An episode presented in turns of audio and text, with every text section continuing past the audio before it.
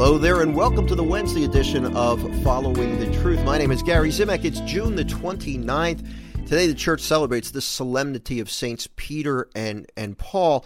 And, um, you know, there's so much I could I could go into uh, in the five minutes that I have, but I want to focus on the gospel from today's daily mass. Now, over the past couple of days, I've touched on my belief that the church founded by Jesus Christ is my is my roadmap is my my what I what I use for to form my conscience. All of my I still have the right to I can make whatever decisions I want. I don't have to go along with what the church teaches but I choose to do that. Now you know if you've listened to this podcast if you read my writings you don't hear me say that every day. So I think it's good that I'm I'm I'm really highlighting it this this week. I feel like I'm I'm bound I'm supposed to do this to really talk about what drives me. I don't just make things up. I don't just say, well, I feel that abortion is wrong, so therefore I, am going to be pro pro life. No, I I feel that abortion is murder based upon the teaching of the church, and that's really important.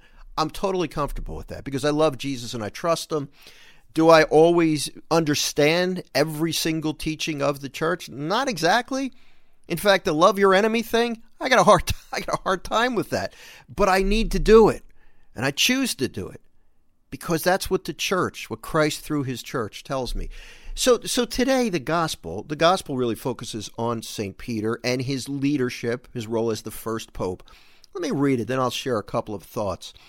It's Matthew chapter 16 verses 13 through 19. When Jesus went into the region of Caesarea Philippi, he asked his disciples, who do people say that the Son of Man is? They replied, Some say John the Baptist, others Elijah, still others Jeremiah, or one of the prophets. He said to them, But who do you say that I am?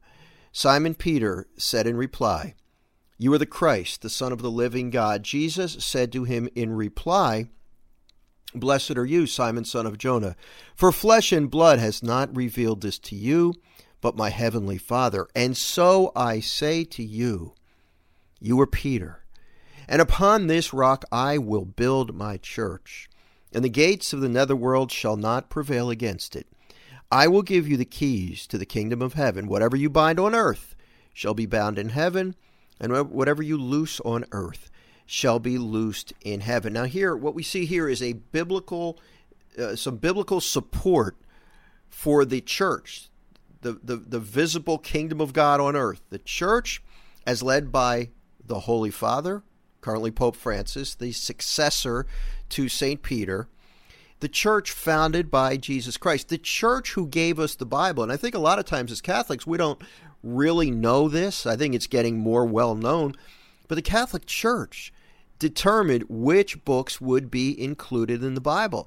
And as Catholics, for years, I mean, I know growing up, this was a big deficiency the Bible. We didn't know the Bible. Now, whether it was emphasized, I'm not going to blame anybody. I went to Catholic school, but it wasn't emphasized in my house, and I'm not. I don't want to blame my parents because they tried their best. They knew that we were supposed to go to mass every week, and they insisted that we do.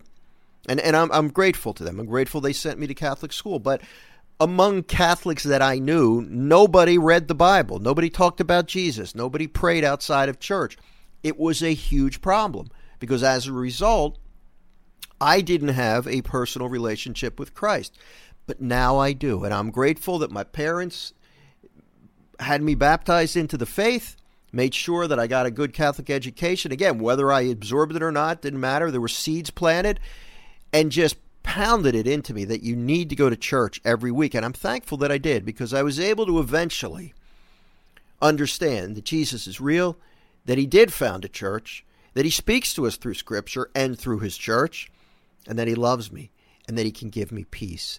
And that with Him, with His help, with the grace that He gives me, that I'll be able to live not just in this life, but live with Him forever in the next life. And I really want that. So I think this gospel is really, really powerful. And if you're someone who does struggle with the teachings of the church, I'm going to pray for you. That's where you're going to find the peace the peace to know, and this comes from the Holy Spirit. So I'll pray that the Holy Spirit opens your heart, heart if you might struggle with that, that you will believe, that you will choose to believe what Christ has revealed through His church. Have a fantastic day. Talk to you next time.